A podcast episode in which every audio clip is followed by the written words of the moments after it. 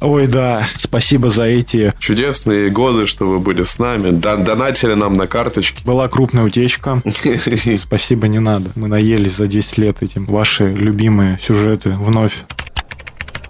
Нажимая на кнопочки. Всем привет, дорогие друзья. Это подкаст «Нажимая на кнопочки». Второй сезон, седьмой выпуск. И сегодня без гостей. Наконец-то мы с Димой собрались вдвоем – и сегодня и придумали интересный формат, который, я надеюсь, вам понравится. Меня зовут Сергей. Меня зовут Дмитрий, и наконец-таки мы сегодня без гостей, такой классический формат, когда мы можем поговорить а, о том, что сугубо нам интересно, пообщаться а, в диалоге. И сегодня у нас такой прикольный формат, наступает осень, а, наверное, самое мое любимое время года. И мы решили поделиться нашими ожиданиями, что мы ждем что мы ждем из игр, из фильмов, из сериалов, из музыки, из событий, которые предстоят, и решили поделиться нашими ожиданиями, раскрыть их и обсудить их вдвоем. А начать мы хотели с игр. Ну, Сережа, даю тебе слово. Да, я тебя поддерживаю относительно осени. А, это лучшее время в году. И, наверное, всегда так было, что все самые классные события происходили осенью. Игры, а, фильмы – сериалы, все, как правило, выходит осенью. И, не знаю, у меня как это, знаешь, с детства так, что всегда знаешь, что осенью выходят все твои самые любимые игры, и всегда это так. И анонсы их случаются тоже обычно осенью. Но вот поэтому сегодня мы начинаем с игр, как такое самое главное, да, что нас, например, с Димой связывает любовь к играм. А, Хотелось бы, да, начать э, с Человека-паука 2. Э, в целом ситуация с играми Marvel довольно сложная. А, сложнее, чем с фильмами и сериалами в последние годы. Ну, в плане того, что а, очень плохие игры, когда есть такая огромная база персонажей, событий, не знаю, сюжетов, которые можно адаптировать. Но почему-то разработчики и режиссеры подходят к этому максимально безалаберно, делают кривые косые поделки. Но вроде как Человек-паук от Insomniac, который выходил еще на PS4 пару лет назад, или даже больше, 4 года назад, например, выходил, он был довольно интересным, неплохим взглядом на Человека-паука. И вот, наверное, Дима не даст соврать, что мы неоднократно вспоминали Spider-Man Web of Shadows. Да, это была крутая игра. Да, наверное, для меня это самая любимая игра про Человека-паука. И в целом, как они трейлеры делали, как они это преподносили. Вот, наверное, с тех времен, когда, она вых... когда еще выходила эта часть, у меня какая-то появилась любовь к играм про Человека-паука. Потом была Shapted Dimensions, которая была тоже довольно неплохая ну, относительно. То есть концепция у нее была интересная, как минимум, такая мультивселенная. Угу. Персонажами Человека-паука, которая вот по сей день, да, эксплуатируется, причем уже не только в играх, и в кино, и в мультиках. И она продолжит использоваться. Вообще мультивселенная это такая сейчас очень... Э, это связующая тема всех проектов Marvel. Ну и вот э, с Человеком-пауком на самом деле это уже давно сделали в играх.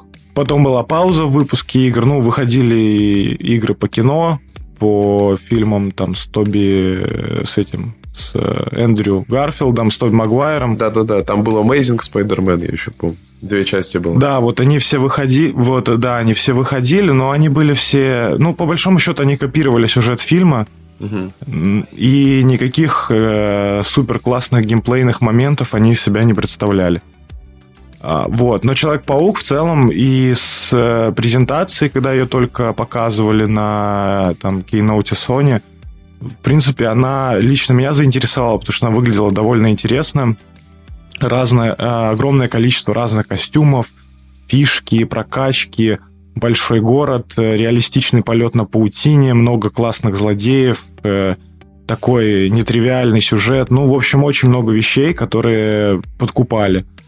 Но я могу сказать так, что я в нее поиграл, и у меня даже есть бандл PS4 Человек-паук. Вот настолько я хотел в нее поиграть, и настолько я хотел эту приставку. Я помню, когда ты его купил, да. Вот. А, что, ну, вот я поиграл, и я на самом деле разочаровался. Разочаровался я не городом, не... Я разочаровался, во-первых, вышками.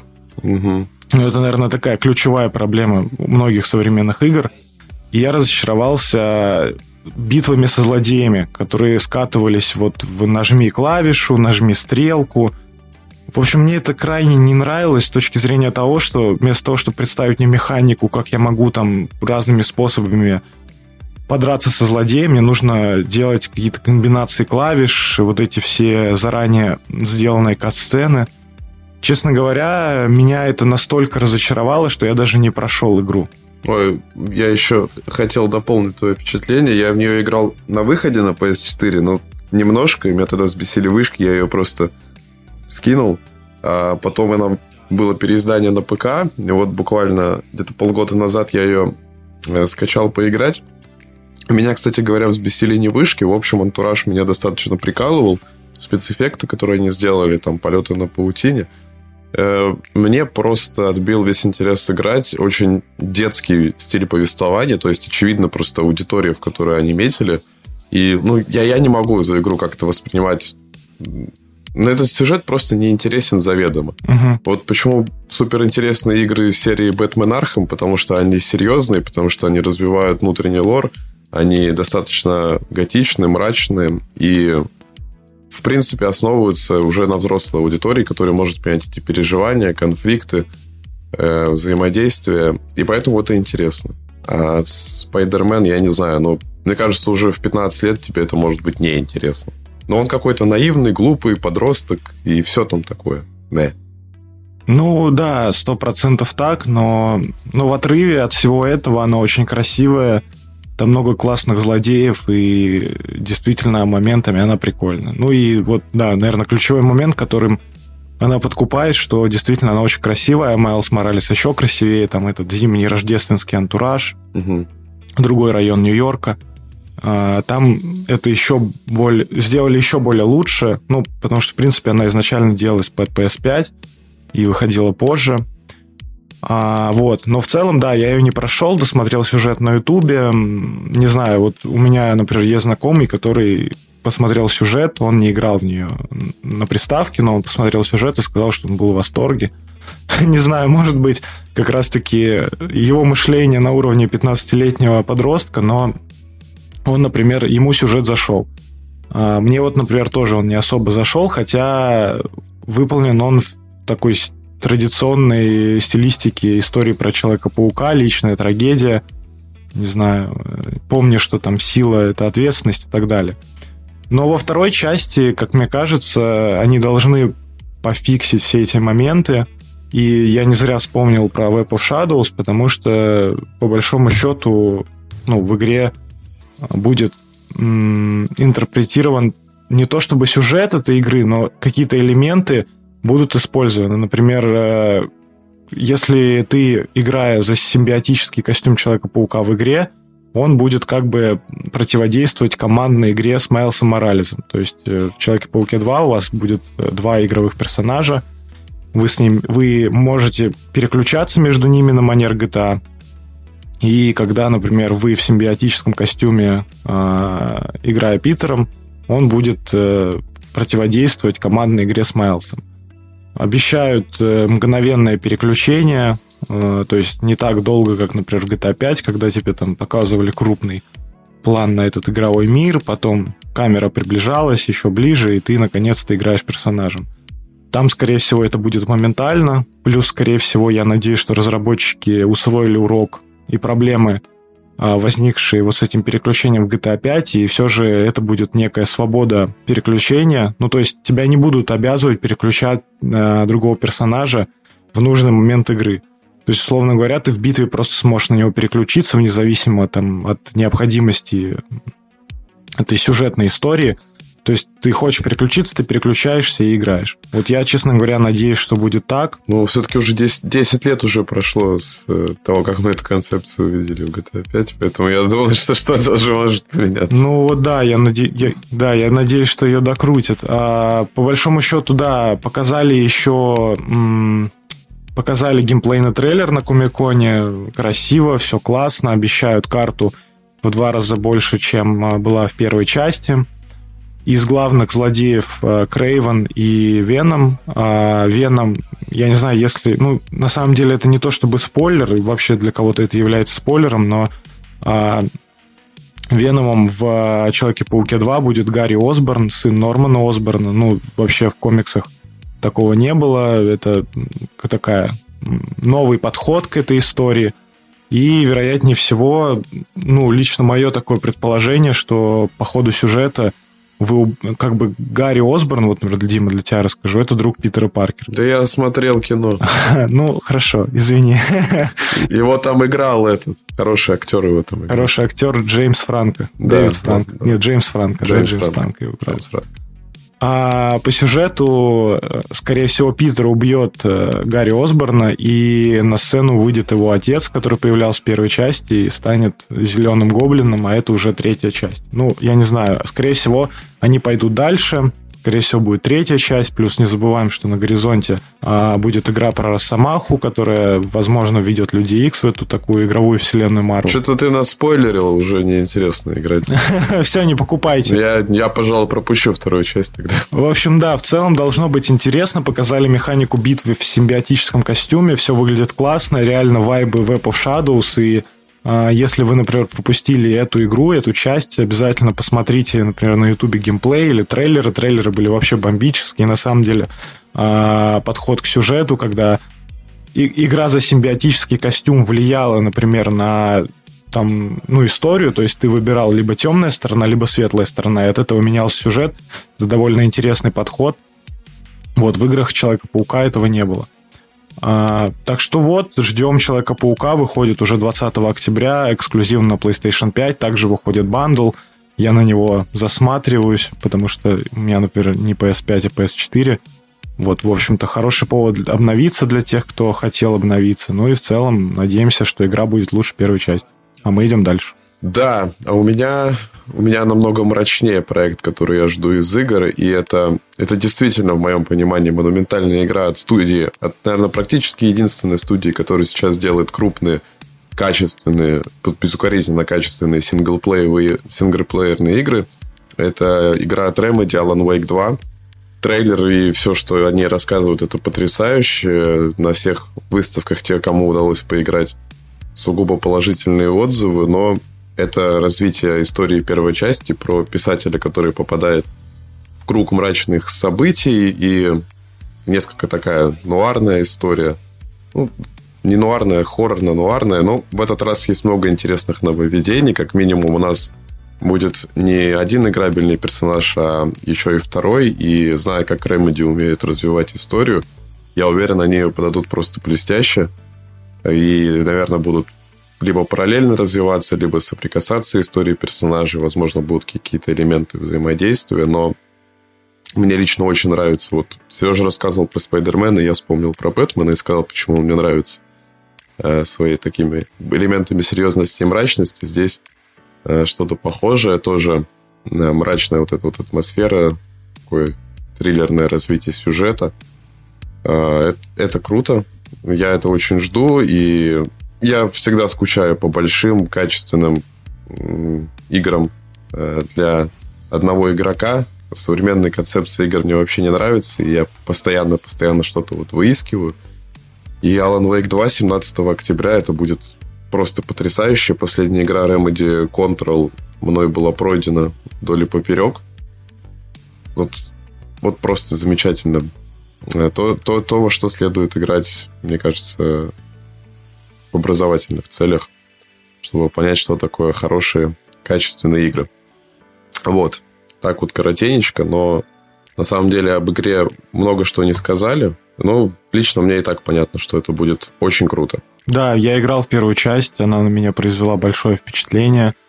А играл я еще на Xbox. Великолепная игра, я с тобой полностью согласен. И сколько там уже, 10 лет прошло с момента, даже больше, наверное. Не, она вышла в 2010 году, и да, они же все время в как какой-то элемент новаторства вводят. Я помню, что тогда очень а, активно вот продавливали эту игру со светом, угу. потому что там тебя, ты же борешься с темнотой, э, соответственно, у тебя враги это как тени. Вот. И элемент оружия был такой нестандартный фонарик. Соответственно, чтобы его качественно реализовать, нужно было вот ввести эту механику света, что очень, очень непросто, особенно на том поколении, там Xbox 360, сделать качественный свет, это, это многого стоило. по идее, вот вся игра была на этом завязана. И ждем также от Remedy ремейки Макс Пейн. Угу. Это, я уверен, тоже будет легендарно. Первая, вторая часть, ваши любимые сюжеты вновь в, геймплее, да, Макс Пейн 3, я надеюсь. Макс Пейн 3 был крут моментами до Бразилии. Да, до там было? Да, Бразилия да, же? Да, да, до Бразилии. До Бразилии он был крут, поэтому я надеюсь, что, да, Remedy, наша любимая финская компания, вот тот момент, когда финны не подкачивают в производстве больших поп-культурных штук. Ну, я вот действительно не могу сейчас вспомнить, кто еще прям делает настолько, настолько крутые проекты, вот так вот. Вот так вот, которые сходу можно, можно круто поиграть, потому что вот, не знаю, из последних релизов я как-то все больше только расстраиваюсь. Э, На Starfield взглянул, ну, там так, в принципе, все понятно. Вот недавно играл в Port Solis, ну, это, конечно, это просто демонстрация Unreal Engine 5. э, В общем, в общем, ничего такого особенного. Поэтому по таким проектам всегда скучаем, всегда ждем, и осень очень сильно скрасится этим. Да. Ну и мрачный сюжет, он так как-то подчеркнет октябрь, Хэллоуин, О, вот. Alan Wake 2. В общем, да, идеально. Слушай, и последняя тема из игр, ну вот просто тяжело ее не затронуть. Конечно, можно было ее избежать. Особенно тебе. А, Заменить ее на что-то, на то, что действительно будет, но а, если вы не знали, я нахожусь в секте свидетелей э, анонса GTA 6. И а, мне кажется, что наша секта распадется в этом октябре, потому что, ну, наконец-то, скорее всего, ее анонсируют. А в, прошлый, в прошлом сезоне мы уже говорили про GTA 6. Говорили мы в контексте а, Unreal Engine 5 и анонса игры... Как она называлась? Не помнишь?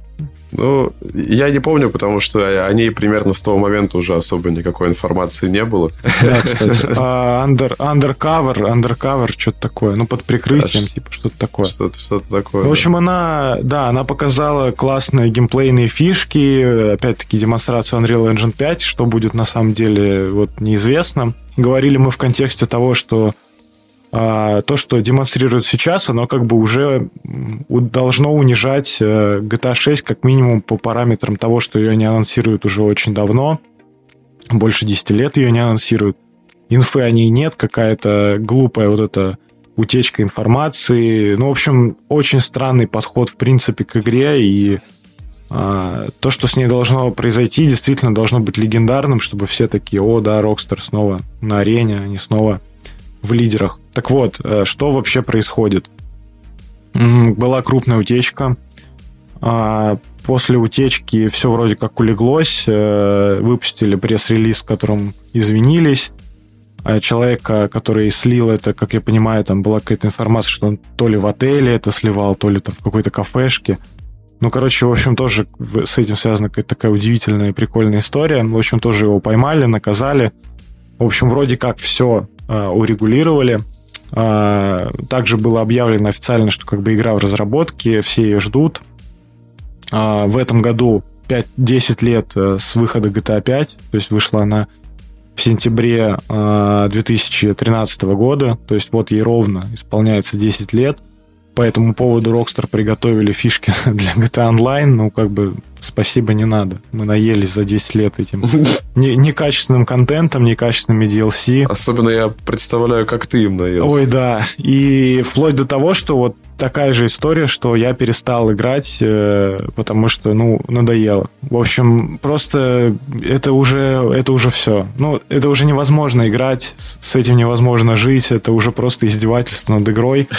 А, И на самом деле, вот, знаешь, хочется, чтобы это как-то грандиозно завершилось, типа, там, не знаю, Нико Беллик в GTA 5. Вроде как даже были слухи по этому поводу, но я думаю, что этого не будет, и все закончится так же, как на 360, что одним днем объявят, что се- сервера закрываются. Спасибо за эти долгие 10 лет игры и как бы до свидания. Чудесные годы, что вы были с нами. Да, Донатили нам Да, на карточке. Донатили, да, акулы, акулы, шарк акулы. Аку- На, да, на шаркар, да. Да, Шаркар, спасибо, что ку- покупали шмотки, спасибо, что тачки покупали за реальные деньги, спасибо, что грабили ограбление в минус с Лестером и так далее. Вот. Ну, в общем, а, что происходит? Э, Неделю назад э, слили вроде как э, телефонный разговор с главой Take-Two. На самом деле также спорная история. Говорят, что это нейронка, и это, кстати, такая, такой тоже вопрос на обсуждение, что следующие годы будут очень тесно связаны с тем, что нас будут крайне сильно обманывать этими нейронками, будут э, подделывать голоса известных людей, подделывать э, анонсы, заявления и так далее. Это уже происходит. И не только там в игровой индустрии, в политике это происходит. Ну, в общем, обратите на это внимание. Это такой очень интересный современный феномен. И вот с этим, с заявлением э, Штрауса Зельника такая же история. То есть непонятно, говорил он, не говорил. В любом случае интервью или диалог заблокировали э, как правообладатель, но здесь опять-таки две стороны. С одной стороны, он мог реально это говорить, и его заблокировали как по жалобе правообладателя. Но, с другой стороны, если это говорила нейронка, то это тоже мог заблокировать правообладатель. Поэтому здесь как бы никаких моментов, которые показывали, правда это неправда, нет. А кто-то обратил внимание на то, что в интервью он говорил не, ну, не 6, не 6, а V, ну, то есть э, а, как Vice, ну, условно говоря. И в этом, ну, можно тоже по-разному прочитать. То есть, действительно, из-за того, что игра будет действие происходить в Vice City, ее действительно могут называть там, ну, типа Y, в том плане, что это сокращение от Y-City. А еще V это цифра 5. Ну, но это не 5. но вот. Ну, конечно, это не может быть. И из этого исходит то, что, ну, вообще непонятно, правда это неправда, но в любом случае он э, в телефонном разговоре сказал, что анонс состоится в октябре 23 а релиз в октябре 24 А теперь к реальным фактам. А, да, хорошо сказал. Пару месяцев назад э, а, Take-Two сдавали квартальный отчет, и в нем отчитались о убытках.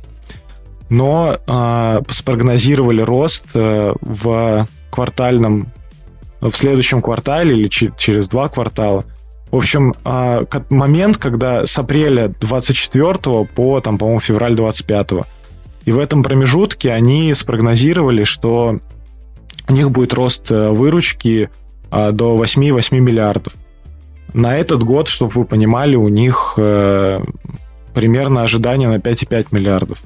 И все это заканчивается заявлением, что рост выручки будет связан с тем, что Take-Two выпустит э, ну, линейку из нескольких игр.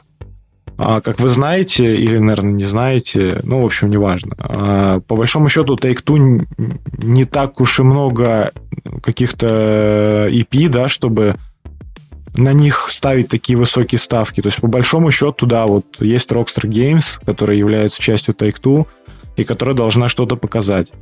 И уже очевидно, что если они указывают этот отрывок как тот момент, когда пойдет выручка, значит, они надеются, что в этот момент произойдет релиз какой-то игры. Почему это GTA 6? Ну вот я опять-таки объясню, что нет EP у Take-Two больше, кроме Rockstar Games, каких-то таких больших, крупных, и GTA в частности. И второй момент, что если действительно состоится анонс в этом октябре, ну, просто было бы глупо, да, если бы они в этом октябре сказали, что она выйдет в 24-м, а потом бы они ее перенесли.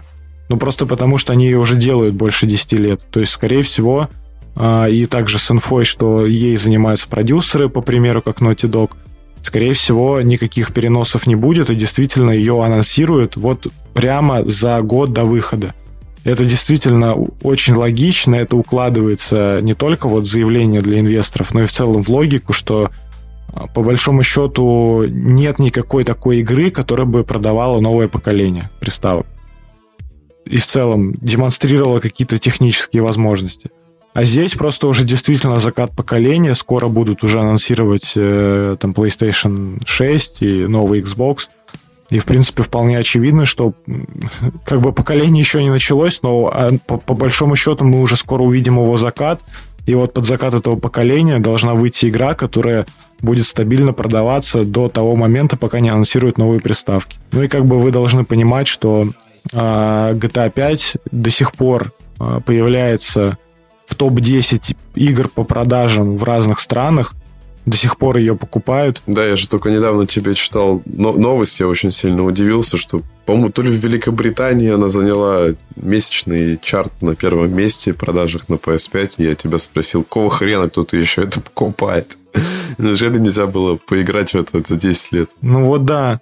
И э, вполне очевидно, что ну, все уже ее купили. Уже все, кто хотел, хочешь не хочешь, на сколько уже поколений, не поколений, она выходила на Xbox 360, потом она выходила на PlayStation 4, потом она выходила на PlayStation 5 и заглядывала еще на ПК. Мне кажется, что они ее просто уже по максимуму выдаили, и действительно уже, ну, все. Как бы ее, ее закаты, это видно и по онлайну, и вполне... И вот помимо, да, заявления инвесторов, действительно 10 лет, пора уже действительно анонсировать. Ну да. В общем, я эти истории слышу уже около трех лет, если не больше. У него вот каждый, каждый какой-то такой месяц, сейчас, сейчас все случится, сейчас все будет круто, но, но нет. Подожди, я хочу, слушатели уважаемых, хочу вам напомнить, что в 2011 году, 25 октября, игру анонсировали на официальном сайте Rockstar Games. И вот э, следите, следите за нашим подкастом. Как раз в третьем сезоне я вам с радостью сообщу новость, что в октябре 2023 года ее анонсируют на официальном сайте Rockstar Games, мы еще раз с вами это обсудим.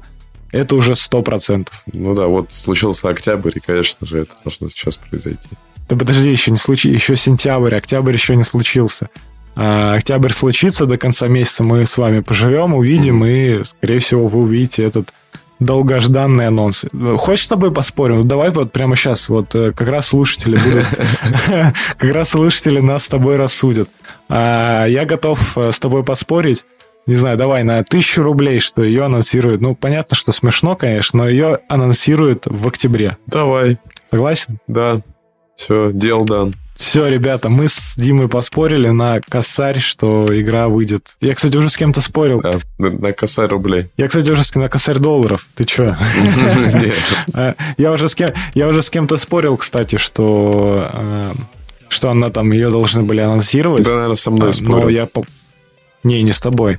Но я тогда проиграл, но в этот раз я уверен. Но если ты не хочешь спорить на тысячу долларов, значит, все-таки чуть-чуть у тебя есть э, как бы сомнение, что ее не анонсируют. Так что я думаю, что... У меня есть сомнение, что у меня будет тысяча долларов. Ну, если бы у тебя не было сомнений, ты поспорил со мной сейчас. Ты не пытайся на меня эти манипуляции не пройдут. Тысяча рублей больше в этот спор не заслуживает. Ладно, ребята, в любом случае, да, поживем, увидим. В любом случае, если ее действительно анонсируют, я вот прямо в этот же день э, прикладываю ссылку на этот выпуск mm. и прикладываю э, новость с пресс-релиза с сайта Rockstar. И посмотрим, кто из нас дурак. Точно. Вот это круто. Все, хватит про это. Поехали дальше. Да, переходим к, на самом деле, вот, э, кажется, более серьезной, интересной теме. Это кино, потому что как же приятно осенью, вечерами завернувшись в плед и налив себе хорошего горячего кофе или чая, посмотреть кино. И этой осенью действительно будут крупные, крупные релизы от э, крупнейших режиссеров. И я бы хотел начать с упоминания нового фильма Мартина Скорсезе. Это «Убийца цветочной луны». Э, с 2019 года не выходило кино Мартина Скорсезе, где бы он был в роли режиссера. И вот, наконец-то, 20 октября мы сможем увидеть новый фильм. А, ну, по традиции, один из его любимых актеров, Леонардо Ди Каприо, будет исполнять там главную роль. А, сюжет будет заключаться в том, что в 1920-х годах вдруг начинают загадочно погибать индейцы из племени. Но потом выясняется, что в месте, где они живут, э, находятся залежи нефти. На самом деле, достаточно исторично. А, поднимает такие э, многие актуальные вопросы, да, э, идентичности. Ну и в конце концов, это фильм о Скорсезе. Прошлого ирландца я очень сильно ждал, и лично мне ирландец понравился. Все те вещи, которые про него говорили, я вообще как-то не очень понял, потому что когда у тебя в одном фильме Де Ниро и Джо Пеши, это, по-моему, уже, это уже выигрыш, иначе быть не может. Знаешь, почему э, говорили про него так? Потому что э, миллениалы не привыкли смотреть фильмы длиннее трех часов. Да. И так, подобный контент они привыкли употреблять в формате сериалов, поэтому там, по-моему, даже на Netflix была какая-то фишка, что они как-то разбили его, что ли. Да, да, да, да. Ну да, там такая была ремарка, да, что он вышел на Netflix, что тоже было очень ново для Скорсезе. Вот. Это, это какое дольше трех часов? Не привыкли смотреть больше, я не знаю, часа, может, по получаса. Часу 30. Да, потому что у них формат это, это сериал. То есть, это попса, это популярное. Вот, соответственно, оно не длится долго. Ну, если они смотрят кино, то это, наверное, полтора часа. Но я, я не знаю. В принципе, ну, в общем, что затрагивать эту тему. Ирландец был крутой. Не знаю, по-моему, вообще по всем аспектам.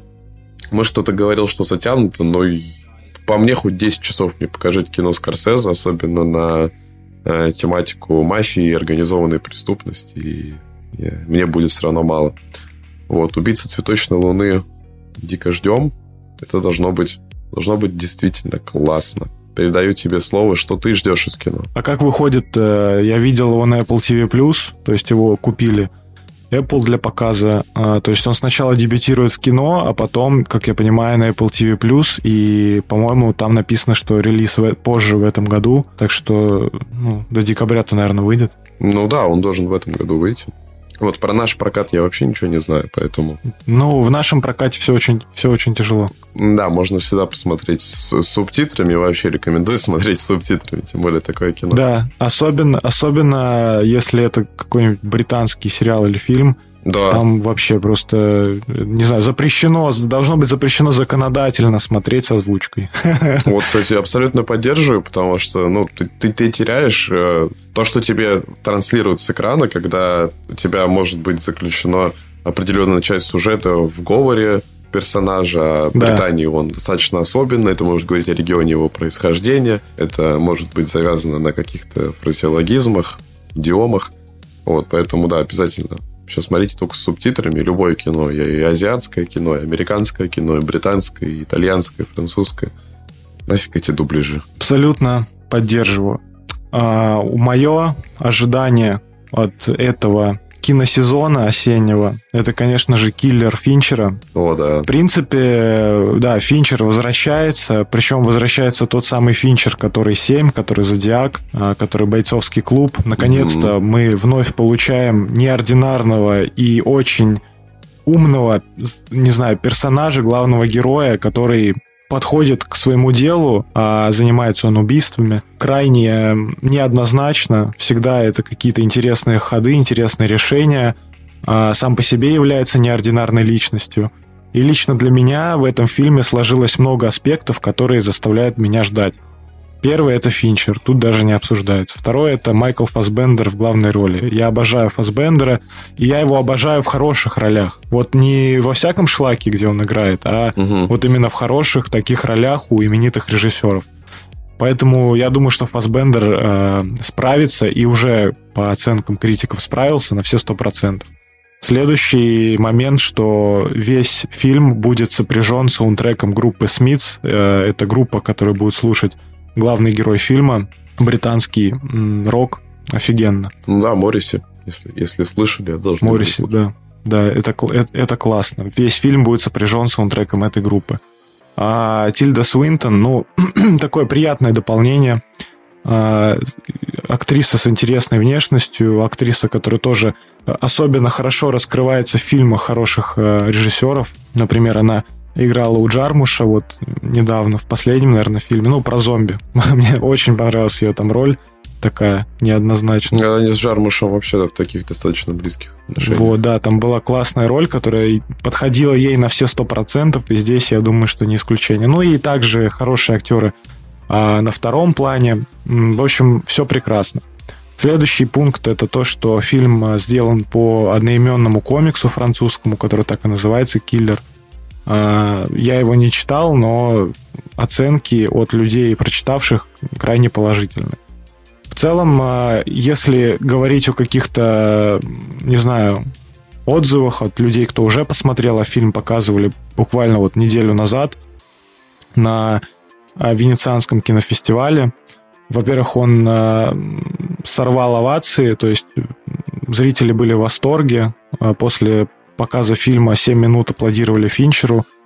А, настолько им все понравилось, отмечали и хорошую игру Фасбендера, и подметили, что это такой некий антипод Бонда, а, и можно даже сказать, что буквально воплощение смерти, и хорошо отмечали, что главный герой это такой очень вот продуманный, продуманный убийца, классно, который классно делает свою работу, и я вот люблю такие фильмы на стыке боевика и э, психологического триллера.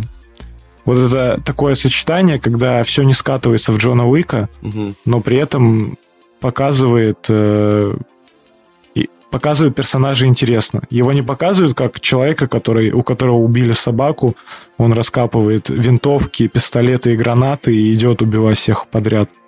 А как человека, который, помимо того, что он убийца, у него есть, там, не знаю, классные разные ритуалы. Например, там в трейлере показывали, как он там занимался йогой, пока ждал в окне в снайперской винтовке в прицеле свою жертву.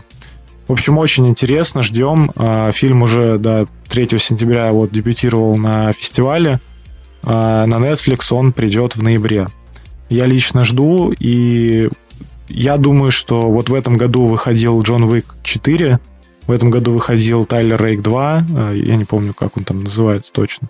Это фильмы с интересными боевыми сценами, но по большому счету это просто такой боевичок на вечер, который ну, не знаю, можно сказать, что такое идеальное кино для скуфа, который пришел домой, сел, сел на диванчик. Да. В общем, э, по поводу Финчера я бы хотел добавить то, что вообще у него не выходило кино 2014 года с э, фильма «Исчезнувшая» с Розамондой Пайк. Кстати, офигенное кино. Вот помимо всех боевиков, ну, это, мне кажется, так достаточно второстепенно в фильмах Финчера. Основная фишка, что он тебя заставляет поверить в происходящее в кино. Вот сколько я кино не смотрел у Финчера, ты в него настолько погружаешься, что словно ты примыкаешь к вот этому вот культу, который показан э, в его фильмах, ты заодно с этими персонажами, и тем интереснее, когда он э, берет очень, очень, как сказать, очень нестандартный сюжет, потому что стандартных сюжетов я у него вообще не видел – что касается и фильма «Семь», и «Бойцовского клуба», это всегда на грани абсурда, но почему-то ты хочешь к этому абсурду примкнуть. Вот, все боевики экшен, которые там происходят, это, это как бы не ради того, чего стоит смотреть его кино. А, и в этот раз он тоже берет достаточно непопулярную тему. Это, это киллер. Ну как, она может быть популярная, когда это, не знаю, глупый сериал по НТВ, но это больше смешно, чем интересно. Вот. И, насколько я понял из описания сюжета, это киллер с, ну, с психологическими, с внутренними проблемами, который, в принципе, хочет э, все это закончить, но почему-то берет сложнее и сложнее для себя работу. Соответственно, если это такой внутренний конфликт, это вообще офигенно. На примере бойцовского клуба можно вспомнить, как эти внутренние конфликты он показывает. И думаешь ты уже действительно дальше и дальше, чем то, что показывается на, на пленке. И, кстати, с последним фильмом тоже рекомендовал бы знакомиться. «Исчезнувшее» — это крутое кино, которое также затрагивает нестандартную тему. Э, человек просто исчезает в один момент. Ну и вообще эстетика, стилистика, с которой это снято, и э, актриса Розамунда Пайк, она просто... Помимо того, что очень красиво там смотрится, также очень органично, и вот это вот, э, этот вот мистицизм, который есть в этом фильме, он вот прям до мурашек. Да, поэтому киллера я тоже очень-очень сильно жду. Это будет наравне, наравне со всеми громкими релизами. Все. Что у нас там дальше? А, дальше... Дальше вообще... Дальше Вуди Аллен. Очень, да, очень близко к моему сердцу. 50-й фильм Вуди Аллена. В это сложно поверить. еще сложнее поверить, как человек в таком возрасте э, сохраняет такую подвижность ума, всю эту все это остроумие и желание творить. И он уже не раз заявлял, что ну вот-вот это уже последнее кино, и, скорее всего, это последнее кино. Он говорил, что он хочет добить до красивой цифры. И вот входит его 50-й фильм. А, совсем недавно восторженные отзывы, когда говорят, что это один из его э, лучших фильмов за последние 10 лет. А кино у него, в принципе, выходит довольно-таки часто. И за что вообще люблю кино Вуди Аллена, это в первую очередь за атмосферу, это за одновременную и мыслительную подоплеку и его легкость. Ну, для меня такие самые алмазы его кино это Энни Холл, Манхэттен. Вот. И из последнего, что тоже меня очень, очень поразило, это «Дождливый день в Нью-Йорке». Там, там очень популярные актеры, там Майль, не, господи, не Майли Сайрус, а Селена Гомес и Тимоти Шаламы, но как, опять-таки, там показан Нью-Йорк, э, любимый город Вуди Алина, как раскрыта с такой остроумной легкостью эта история о молодом человеке, который вроде бы пытается быть серьезным, но на самом деле ни в чем еще не определился, и как он играет в этой жизни, очень классно. На этот раз это будет э, Франция, Париж. Он уже бывал, э, бывал в кино Вуди Аллена и не раз. И это будет остроумная история, завязка которой на том, что, в принципе, все может поменять один случай. А, но этот случай может повернуться так, что это может стоить тебе чуть ли не всей жизни. Вот, в интерпретации Вуди Аллена это будет потрясающе. Я очень жду, и я счастлив, что могу вот так вот э, стать, можно сказать, в прямом эфире свидетелем э, творений такого великого режиссера. Класс. А, да, Вуди Аллен крутой. Жалко, конечно, что, скорее всего, это его последний фильм. Но, может быть, он как Тарантино, который вечно говорит о том, что это будет его последний фильм, потом в итоге это не последний фильм. В любом случае, пока можешь творить, надо творить. Это точно. Это точно. Радовать, радовать своих поклонников до конца. Но я думаю, что здесь на самом деле, правда, уже сложилась красивая история, и вот на, таком, на такой, такой высокой ноте можно, можно все это замечательно закончить, эту, эту чудесную историю. Да.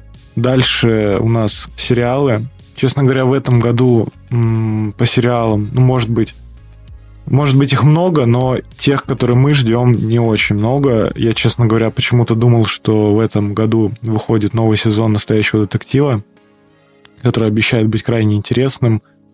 И даже отсылать к первому сезону. Вот. Когда вчера готовился к выпуску, увидел, что он выходит в январе 2025, то есть с него начнется год.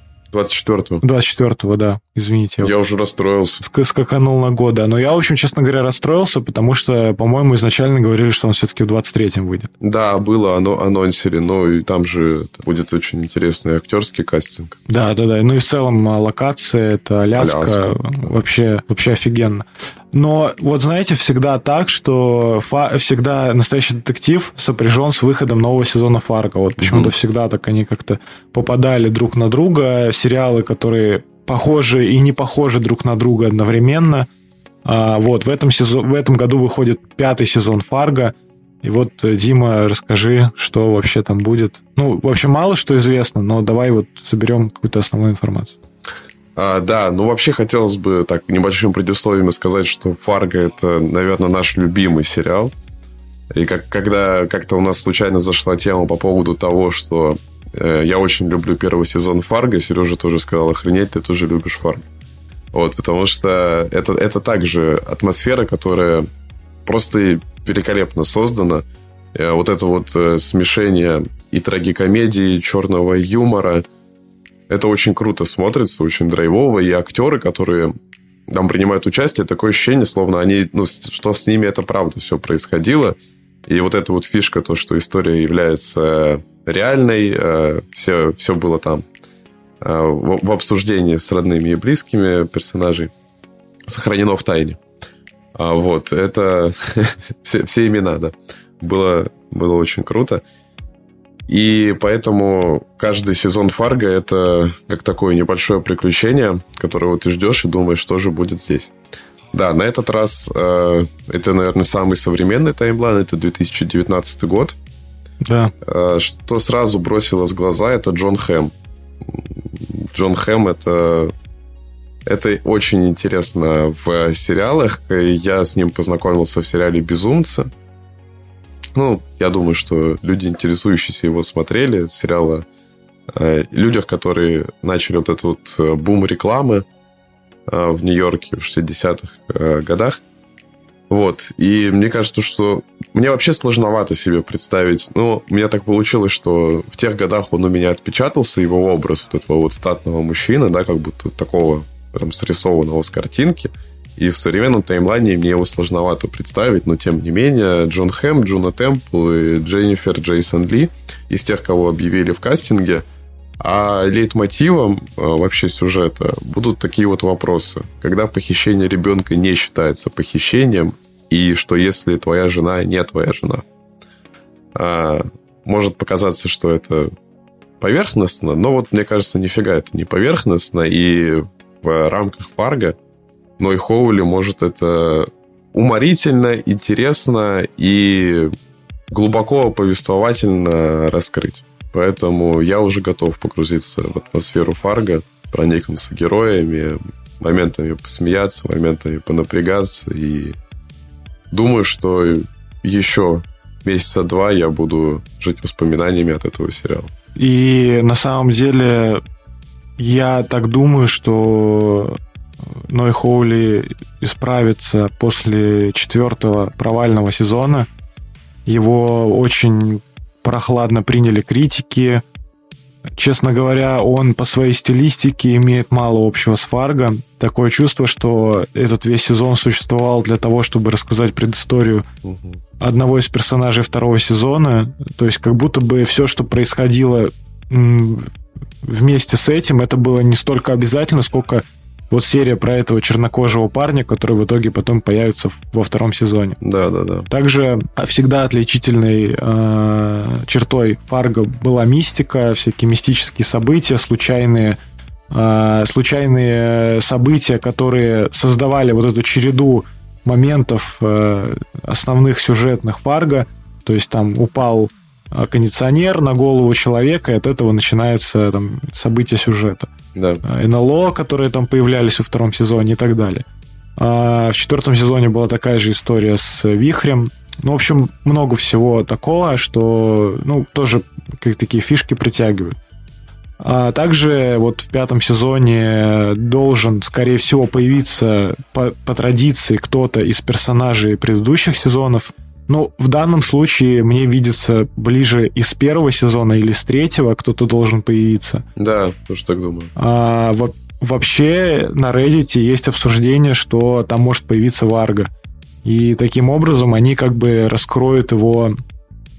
Ну, типа, он же в конце тогда сказал, что смотри, меня сейчас выпустят. Ой, спойлер для тех, кто не смотрел. А, вот. И, в общем-то, мы узнаем, все-таки получилось ему избежать наказание, или все-таки его там э, наказали.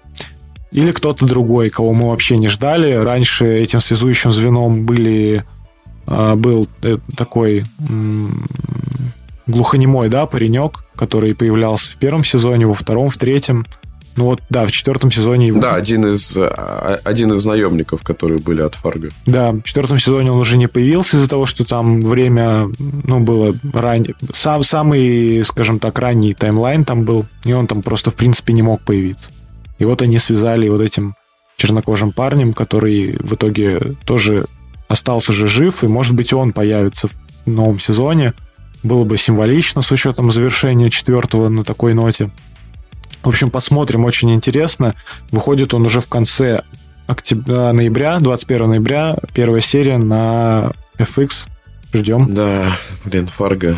Ох, как хорошо, что он выходит. Ну, давай, продолжай. Да, дождались. И по большому счету из сериалов, э, которые продолжаются, наверное, для многих фанатов Marvel или тех, кто, в принципе, интересуется киновселенной, так вот я сегодня и про Человека-паука, и про Локи, вот выходит второй сезон Локи. Я вот сейчас расскажу некую такую предысторию и постараюсь все-таки вам не то чтобы продать этот сериал, но а, по, почему я его, в принципе, сюда включил и почему я его советую смотреть.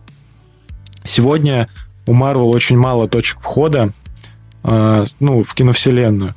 То есть есть э, большие фильмы, типа Человек-муравей, а, Марвелы, которые выходят, Черная пантера – и на самом деле такое ощущение, что очень многие из этих фильмов, они созданы просто вот, ну, вот есть э, пул персонажей, они просто начали истории, им нужно их продолжать. То есть они не могут остановиться, они не могут резко включить каких-то других персонажей, и они продолжают. Главная их проблема, что они неинтересны, они неинтересны взрослому человеку, вот я так скажу. То есть, э, когда ты ребенок, вот я, например, э, у меня был в детстве сайт по Marvel, назывался Deadpool Planet, я очень этим сильно увлекался, я смотрел все фильмы, и первые «Мстители» для меня были магией, что вот все персонажи, которые до этого были в сольном фильме, объединились в одном. Это было реально событие, это реально было чудо. Потом эта магия начала исчезать, и мне кажется, что она окончательно исчезла, когда вышла последняя на сегодняшний день часть «Мстителей», в которой они как бы так красиво завершили историю. И после этого киновселенная стала таким неким, ну, такой не, неким мусорным ведром, в которое закидывают все подряд и в надежде, что что-то из этого выстрелит. А, сделали ставку на сериалы, которые, которые себя не оправдала, и вроде как директор Дисней даже сказал, что сериалы — это теперь второстепенная часть вот Marvel Studios, то есть они будут делать на это меньше акцент, хотя они могли бы сделать это интересно. А, посредственные сериалы, посредственное кино. Может быть, кто-то со мной поспорит. Тут на самом деле было бы интересно поспорить. Но, как мне кажется, да, все фильмы проходные. Некоторые фильмы, я даже скажу, невозможно смотреть вообще. То есть настолько они глупые, настолько они тупые, настолько они сняты просто для того, чтобы снять, что их невозможно смотреть. А, и очень э, тяжело, что для взрослого человека мало точек входа в киновселенную. То есть я имею в виду какие-то полноценные взрослые проекты. Вот в, комиксах, например, это есть. Вы можете не читать там всякие линейки для подростков комиксов с такими простыми сюжетами. Вы можете сразу взять какие-то легендарные арки или сразу жесткие комиксы с рейтингом 18+. И вам будет прикольно, потому что там будут, вот как мы говорили ранее, сюжеты, предназначенные не для молодой аудитории, которую может понять взрослый человек. А в Marvel, в КВМ, а, в киновселенной очень мало таких точек входа. Вот на сегодняшний день есть «Ночной оборотень», а, который, ну, в целом показал вот эту жест, жестокость, э, показал кровь, показал этих злодеев и стилистику такую старую нуарную. В общем, я думаю, что этот э, спешл может понравиться взрослому человеку. Но фильмы нет. А, вот сейчас есть ожидание, что Blade будет перезапуск с рейтингом R, который будет жесткий, мясной, ну, как, как и полагает фильму про вампиров и про охотника на вампиров. И будет Deadpool 3, который тоже выходит сразу с взрослым рейтингом, но тут сочетание глупого юмора, а, в принципе, эстетики персонажа, что он не для детей, тоже будет шанс. Ну и какие-то дальнейшие проекты. А из сериалов Marvel очень сложно что-то посоветовать. Вот лично мне понравился а, частично понравился «Сокол и зимний солдат» просто тем, что там был довольно такой взрослый сюжет. А, «Соколиный глаз» и, ну, как он там назывался, и Кейт Бишоп тоже, в принципе, неплох, но в конце скатился в, тоже в такую детскую историю. Локи на этом фоне остается несколько детским персонажем, но при этом сериал раскрывает грани вот этой той самой мультивселенной, которая должна привести к каким-то интересным событиям вот в грядущих «Мстителях». И в целом, ну, не знаю, мне кажется, что очень многие помнят Локи еще из первого Тора, и он, этот персонаж мог запасть. И, в принципе, в, именно в киновселенной, в фильмах он умер, а в сериалах он продолжает жить. Ну, то есть основные персонажи не знают, например, о том, что он жив. А в первом сезоне был, было, было интересное завершение, которое повлекло за собой собой определенные события, которые уже транслируются в фильмах. И второй сезон должен продолжить эту историю. А, эстетика классная, интересная. Вот, в принципе, интересно посмотреть на Локи в антураже ну, там, чтобы вы понимали, если вы не смотрели первый сезон, а, это там не история, которая происходит где-то там в Асгарде или в каком-то там вымышленном мире. А, эта история происходит, ну, в общем, есть такая организация, которая контролирует таймлайн. И она выглядит, вот как в нашем представлении, выглядит там классический офис. Куча сотрудников, они занимаются какой-то рутиной, перекладывают папки, у этого всего есть какие-то управляющие. И в этот момент э, появляются Локи, которые так взбудораживают эту организацию. И вместо того, чтобы быть тем самым богом обмана, который там, не знаю, может там, э, перевоплотиться в кого-то другого, там как-то сделать какую-то хитрую манипуляцию, он становится таким типичным офисным работником, который выполняет свою задачу. И в первом сезоне он выполнял задачу по устранению таких мелких от, отклонений от таймлайна, а во втором сезоне у него уже будет задача поответственнее. Он будет заниматься исправлением вот той э, ситуации, которые они сделали с, со второй главной героиней в первом сезоне. Очень интересно будет на это посмотреть. Выходит уже в октябре. А, вот так вот. Вот вам короткий ликбез по Марвелу. Я в этом вообще ничего не понимаю. Но это, я думаю, что многим интересно, тема это популярная. Ну так, местами уловил то, что, то, что мне вот могло бы быть интересно. Но, честно говоря, я вот я вряд ли когда-то уже при, приобщусь. Ну да, ты уже просто очень много пропустил, поэтому тебе догонять, наверное, вряд ли есть Да, смысл. да, я не. Я так, э, к теме супергероики мне там, мне хватает то, что мне нравится фильм «Хранители», но мне нравится больше с эстетической точки зрения и там некоторыми персонажами, там, ну, и игры про Бэтмена, какие-то, может, фильмы. Вот, мультипликация. Ну, я на этом ограничусь. В общем, я это, я не ваш комиксный друг. Сори. Че, ну тогда мы переходим в музыку.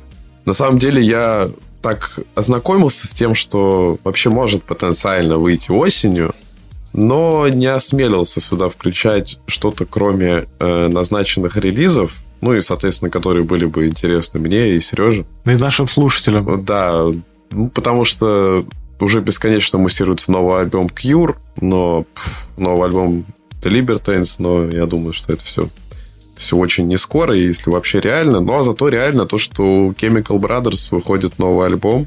Полноценный, если не считать сингл, альбом был в 2019 году. No Geography. Новый будет называться For the Beautiful Feeling. А, причем, почему вообще хочу сказать, что он мне интересен и почему я его упоминаю. Их музыку слушаю очень давно, и я уже не раз упоминал, что я люблю электронную музыку. А, люблю и IDM, и Chemical Brothers для меня как такие одни из открывателей жанра. А, британцы, у них всегда есть собственный почерк, и их музыка мне всегда дарила какое-то чувство эйфории на душе. Она ни на кого не похожа. Она бывает разных настроений, но, честно, я не считаю ни один их альбом провальным, ни одну из композиций плохой. А, я уже послушал куски, то, что презентовали синглами из нового альбома. Это, это по-прежнему высший уровень. Вот прошлый альбом No Geography также. Мне показалось только, что очень мало. Вот. Э, а релиз, собственно, уже, уже вот в день, когда мы записываем, сегодня, 7 сентября вечером, э, альбом выходит, и всем, всем, кто любит электронную музыку или считает, что может ее полюбить, однозначно рекомендую. Это качественнейший контент, который вас точно не расстроит. Ну и свежая музыка, ее полезно слушать. Замечательно. Да, а, я тоже послушал синглы, которые выходили. Согласен с тобой, все очень хорошо, очень классно все звучит.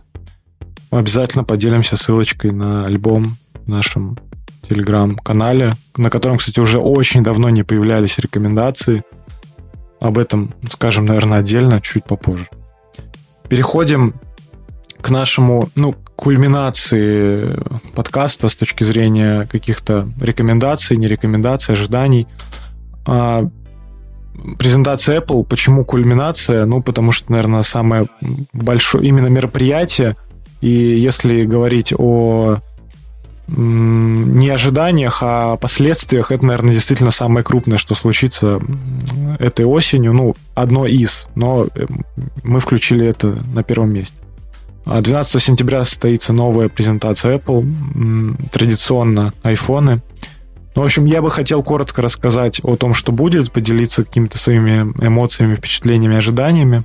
Ну, в целом это обсудить, просто потому что тема Apple нам близка, как минимум мы ее обсуждали э, в прошлом сезоне, и, кстати, мы тогда говорили про Vision Pro, и очень много что угадали, угу. шутили про него. И угадали мы не потому, что мы такие классные провидцы, а потому что следим за какими-то инсайдерскими э, и сливами и так далее. В общем... Ну, следим и чуть-чуть э, развиваем эту идею, как бы это могло быть. Да-да-да, развиваем. И если вам это условно интересно, а мы все-таки заявляем о том, что мы говорим о технологиях, вот я думаю, что вам будет однозначно интересно узнать, что будет все-таки на презентации. Хотя выпуск вот выходит прямо накануне. То есть вы буквально а, послушаете его, и буквально через пару дней уже будет презентация. Угу. Так вот, ну, традиционно айфоны, наверное, начнем с них. В этом году все по классике. То же самое, что и с моделями 14, 14 будет 15 Pro, 15 Pro Max и просто 15 и 15 Plus. Какие основные изменения? А у обычных моделей э, вместо челки появится Digital Island, то есть теперь это не фишка Pro моделей, как в 14 теперь она появляется везде. А, обосновано это тем, что а, интерфейс Digital Island уже как бы оттестирован, внедрены какие-то фишки. Вот, например, в iOS 17 появилась фишка, когда ты шазамишь песню, а, у тебя так все красиво залетает, у тебя эта песня в этот Digital Island, и она так как салютом раскрывается. Плюс они выкатили фишку не airdrop, а name drop, по-моему, она называется, когда вы подкладываете два телефона друг к другу, из одного на другого улетает ваша основная карточка с основ... ну, контактная. Так, типа, типа переливается, да? Из телефона в телефон. Да, да, переливается. И, кстати, на самом деле такая фишка была еще давно. Я помню, что вот я очень хотел вспомнить название этого приложения, но у меня все не могу вспомнить. Когда был iOS 5, по-моему, было такое приложение, которое вот как раз-таки имитировало функцию э, AirDrop, и оно, типа, э, работало таким методом, что ты берешь телефон, ну, два айфона, ты включаешь это приложение, стукаешь телефоны об торцы, и у тебя прикольная такая вибрация, и у тебя файл перекидывается с одного телефона на другой. И у тебя прикольная такая царапина на торце. Нет, царапины не было, потому что а, сейчас, потому что тогда были нормальные алюминиевые рамки, а, а сейчас это какие-то такие глянцевые, которые легко царапаются. Ну, в общем, была прикольная эта фишка, было приложение, я забыл, как оно называется, но когда выкатили полноценный airdrop, оно исчезло. Ну, понятно, что они убили просто функционал этого приложения. И в итоге вот они вернули вот эту фишку с э, прикосновениями друг, телефонов к друг другу, чтобы передавать информацию. Ну, понятно, что это маркетинговая история для продвижения Digital Island. Так вот, да, теперь Digital Island будет в, в обычных моделях, ничем он отличаться не, не будет а, все те, те же самые экраны, чип мощнее, а, ну, как обычно заведено у Apple, вот есть э, Pro модели, их чип переходит в предыдущую обычную модель, а в Pro модели идет чип классом выше. Вот, по большому счету, это все отличия. Камера. Тот же самый размер, те же самые рамки. Ну, камера будет в обычных моделях станет чуть лучше, а, ну, сейчас про обычные говорим. И вот э, главное изменение Type-C, перв, первое главное изменение Type-C, ну, наконец-то дождались. А, европейские регуляторы все-таки дожали Apple, теперь они не могут зарабатывать на своих аксессуарах, ну и плюс все-таки Type-C быстрее, чем Lightning, как ни крути. А, когда ты снимаешь видео в каком-нибудь прорезе 4К, тебе хочется, условно говоря, с устройства на устройство их передавать не с такой скоростью, с которой передает Lightning, ну и в целом, вот, условно говоря, ты покупаешь MacBook, ты покупаешь какие-то еще аксессуары, они все на Type-C, у тебя уже этих проводов Type-C, ну, куча. А как бывает с лайтнингами, я думаю, что всем знакомо, у кого iPhone. Лайтнинги там часто ломаются, перетираются, затираются и так далее. Он у тебя ломается в самый неподходящий момент. И тебе его ничем не зарядить. То есть был бы Type-C, ты бы взял один из своих бесчисленных количеств проводов Type-C и зарядил его. А так как Apple хочет на этом зарабатывать, вот, нельзя. Но теперь, наконец-таки, все-таки Type-C дошел до айфонов, и все, он как бы закольцевал историю. Теперь во всех устройствах Apple, ну, кроме часов, я имею в виду таких устройств, у них Type-C. Так что, наконец-то, дождались. И еще одна из фишек, что кнопка ползунок переключения громкости, ну, вот это вот, когда ты выключаешь звук, она станет полностью механической, то есть это будет кнопка, э, полноценная кнопка, то есть у тебя будет кнопка вверх-вниз, ну, громкость регулирования, э, вверх-вниз громкость. И у тебя появится третья кнопка, которая либо будет имитировать э, заглушение звука, либо ты сможешь ее настроить на какую-то другую функцию. То есть, например, условно говоря, ты можешь настроить на эту кнопку спящий режим. Это, кстати, интересная тема, потому что, по большому счету, вот эта кнопка выключения звука, она бессмысленная. Ты можешь просто нижнюю кнопку громкости выкрутить вниз, у тебя не будет звука на телефоне, и ты просто, условно говоря, не перетягивая ползунок на, на механическую кнопку, нажал э, спящий режим или фонарик, условно говоря. Ну, то есть это, по большому счету, фишка с Apple Watch Ultra, которую они адаптировали под iPhone. Ну, интересно. Главное, чтобы они разрешили менять назначение этой кнопки. Вроде в бете нашли такой функционал, поэтому надеемся, что все-таки она будет кастомная, а не сугубо... Или там нужно будет танцевать с бубнами, чтобы ее переназначить. В прошках а изменения поглобальней э, с точки зрения, не знаю, дизайна. Там станут э, уменьшат рамки. Сейчас у прошки действительно довольно широкие рамки. Вот они станут еще тоньше, те же экраны, тот же Digital Island, но более тонкие рамки. А также появится ну, улучшение по камере, э, перископический объектив с шестикратным оптическим зумом, и поддержки записи видео 8К. Ну, это такая тоже классическая история по камерам. Там перископ перископическими станут камеры. теперь там будет вот это вот зеркальце внутри там типа по-другому. У прошек классные камеры, это факт, и вот они станут еще лучше. Ну, не то чтобы первый повод для того, чтобы бежать покупать, но, не знаю, хороший повод, если у вас какая-то более старая модель. По цветам в этом году у обычной модели будут блеклый, зеленый, желтый и розовый. Такой сейчас тренд на блеклые цвета. Вот они будут и в айфонах. А Pro модель получит э, темно-красную версию, такую около бордовую. Интересно она выглядит, э, необычно, по крайней мере, в линейках Pro такое видеть. Будет такой яркий красный телефон. Не Project Red, а не Product Red, а такой именно более бордовый, винный, что ли, цвет.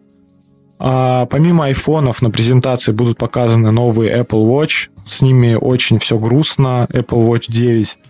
А в них вообще неизвестно, что поменяется. То есть известно, что это просто номинальное обновление. Возможно, появится одна там какая-то фишка по здоровью. В прошлых Apple Watch это была функция по измерению температуры. Какая фишка будет в этом году, непонятно. А, возможно, тоже, скорее всего, что-то связанное со здоровьем, но опять-таки ничего ультра сногсшибательного, то есть это не, там, я не знаю, не замерение сахара, не измерение там э, чего-то еще, что там давно ждут, э, такого не будет. Будет какая-то маленькая рядовая плюшка. Но опять-таки они будут более адаптированы под интерфейс WatchOS 9. Apple Watch Ultra 2, ну, скорее всего, еще более э, автономная, повысит автономность, Скорее всего, можно будет там, если вы дайвер, погружаться с ним еще глубже, а, не знаю, мочить их еще сильнее, бить там и так далее. Тоже практически ничего не меняется, все то же самое. А почему так? Потому что в следующем году выходит Apple Watch 10, который, скорее всего, также назовут X, и вот там, скорее всего, будет наконец-то изменение форм-фактора – Поэтому в этом году такое маленькое, небольшое обновление, которое, ну, в принципе, вот с WatchOS 7 ничего конкретно не менялось и не изменится. А, скорее всего, в десятую же версии, которая будет в следующем году, будет такой более круглый а, форм-фактор, ну, потому что интерфейс сам закруглился. Скорее всего, мы увидим нечто круглое, но, по крайней мере, об этом говорят уже давно. И последнее, что, скорее всего, могут показать, это AirPods Lite – Почему, скорее всего, потому что вообще противоречивые слухи об этом устройстве. А, говорят, что будет такая самая базовая версия AirPods, которая сможет там себе позволить любой. В Америке она будет начинаться от 100 долларов. К сожалению, из-за нашего безумного курса это уже это все равно дорого. Там же еще будет этот MacBook доступный. Теперь в более, по-моему, уже в пластиковом корпусе. с M2 или с M1. Я думаю, что это будет в октябре уже на кейноуте, когда они будут показывать iPad и MacBook. Угу. А на сентябрьской презентации вряд ли.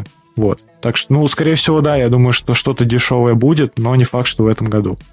Вот, AirPods Lite, да, просто обычные беспроводные наушники, 99 долларов. Скорее всего, дизайн, как у условных первых. А по звуку ничего экстраординарного, ну, самые обычные базовые наушники. И, э, скорее всего, в продажу поступят э, AirPod, AirPods, не AirPods, а AirPods с э, ну, переходником Type-C, ну, э, не переходником, а вы поняли. Вот, которые тоже нужны, если вы там, например, любите такие стандартные проводные наушники, а в комплектах не кладут, вот вы сможете купить такие наушники, подключать их к своему телефону через э, коннектор. Вот, в общем-то, наверное, по сентябрьской презентации все. Никаких One More Thing и прочих штук не будет. В целом, даже никаких конкретных обещаний чего-то грандиозного. Вот, будет рядовая такая презентация. Но, тем не менее, на ней покажут интересные продукты, которые хочется потрогать живую. Да, посмотрим на новые, новые яблочки, как, как говорит Вилсаком. Да, ну в октябре iPad и MacBook, и вот в целом а, интересно. Да, много всего собрали на осень.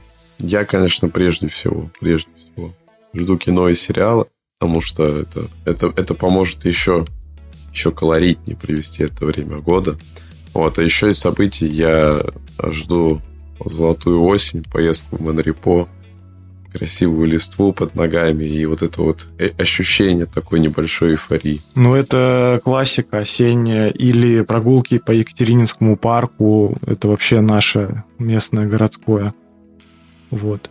это, безусловно, то, что мы ждем больше всего. Ну, конечно, да, осень, она обязывает, вот эта золотая осень, она обязывает прогулкам, она обязывает к, не знаю, горячему кофе на улице, таким прохладным вечером. Вообще осень классное время года, как я уже говорил, такое время, когда выходит все самое интересное. И знаешь, вот под конец, конечно, не хотелось такой грусти нагонять, но эм, но сейчас очень много таких событий происходит в мире. Э, ну, я имею в виду, там, условно говоря, вот из поп-культуры, вот если говорить про забастовку сценаристов. Честно говоря, вот это все, вот сейчас многие к этому относятся так, не знаю, никто не задумывается о последствиях, но по большому счету вот для нас это значит то, что вот в ближайшие годы, 24-25 однозначно, мы будем получать меньше контента осенью. Да. То есть вот будет меньше сериалов, меньше фильмов хороших, вот именно качественных, хороших э, проектов. Именно вот осенью, когда все самое топовое должно выходить, вот этих проектов в это время года будет мало. И хочется под конец сказать, что, ребята, э, не знаю, наслаждайтесь текущим моментом, вот в сегодняшнем днем, когда у вас есть возможность посмотреть новый фильм Вуди Аллена, Финчера, послушать э, группу Chemical Brothers, э, потом посмотреть презентацию Apple и поиграть в новые игры, потому что сначала корона выбила очень многие студии из колеи, и релиз многих игр пошел наперекосяк, и вот именно поэтому мы получаем такое скомканное поколение. А теперь забастовка сценаристов и режиссеров, которая просто напрочь убьет э, контент на следующий 25-й, возможно, 26-й год. И вот как э, говорит моя жена, например, что вот э, это отличное время для рассвета корейского, китайского продакшена, индийского. Вот это мы будем видеть следующие годы, а не фильм Мартина Скорсезе. Да, на самом деле, как у китайцев и у корейцев уже давным-давно существует великолепнейший кинематограф, поэтому... Да, да, сто процентов. Кстати говоря, да, когда, вы, когда у вас перестанут выходить фильмы Скорсезе и Финчера, ну и у меня тоже, обратитесь к, к азиатским творцам. Это совершенно новый и интересный опыт, если ранее не сталкивались. Пожалуйста. Ничуть не уступает, а во многих аспектах даже еще и краше. Да, да, сто процентов. И вот э, пару там, минут назад, даже больше, я сказал про отсутствие рекомендаций. И вот у нас так получилось, что э, из, из-за того, что к нам начали приходить гости, ну, точнее, не из-за того, что мы начали звать гостей, чтобы э, развивать наш формат, нажимая на кнопочки и говорить с людьми, которые там нам интересны мы решили убрать рубрику рекомендаций своих, чтобы дать время рассказать гостю о том, что ему понравилось. И даже у нас такой интересный был случай, что один из наших гостей даже, ну, обычно ничего не рекомендовал вот в жизни, никому ничего не рекомендует. Но специально для нас вот этой девушке пришлось сделать, э, не знаю, пришлось ей порекомендовать, в общем, что-то в нашей фирменной рубрике. И а вот с девятого выпуска, получается, у нас не было... С девятого выпуска первого сезона у нас не было рекомендаций. То есть на сегодняшний день пропущено 8 выпусков с рекомендациями, которые мы могли бы вам дать.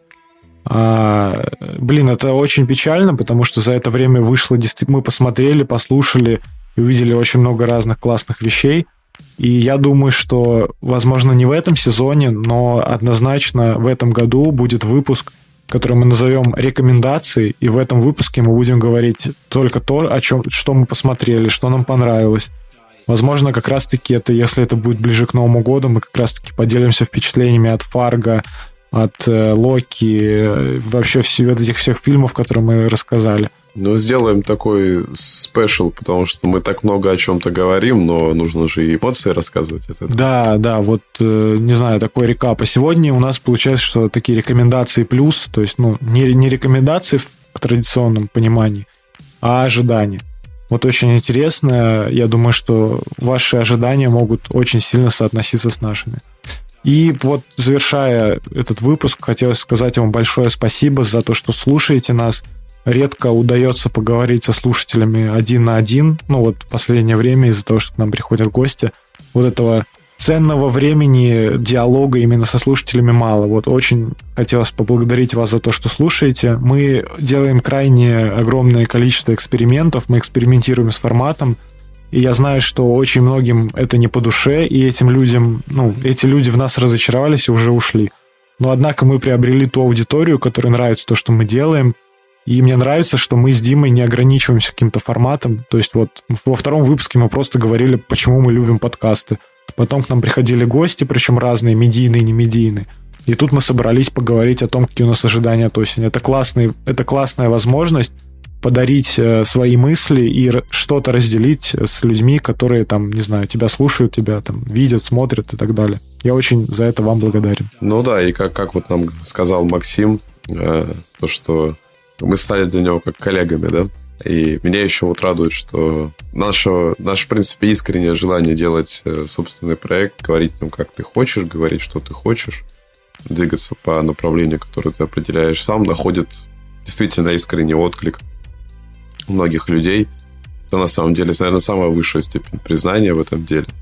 Так что, да, огромное спасибо. И в последнее время у нас много чего происходит, много интересных людей вот уже готовятся и будут в ближайших выпусках. Интересные, классные ребята, поэтому подкаст только в самом-самом начале, и идей для его реализации просто множество. И главное, что мы получаем от этого настоящее удовольствие. Да, и это должно чувствоваться. Вы должны это чувствовать, вы должны это слышать. Вот, и какие-то у нас тоже традиционные, на самом деле, моменты для нашего выпуска, когда мы в конце так искренне говорим о будущем, о прошлом, о настоящем.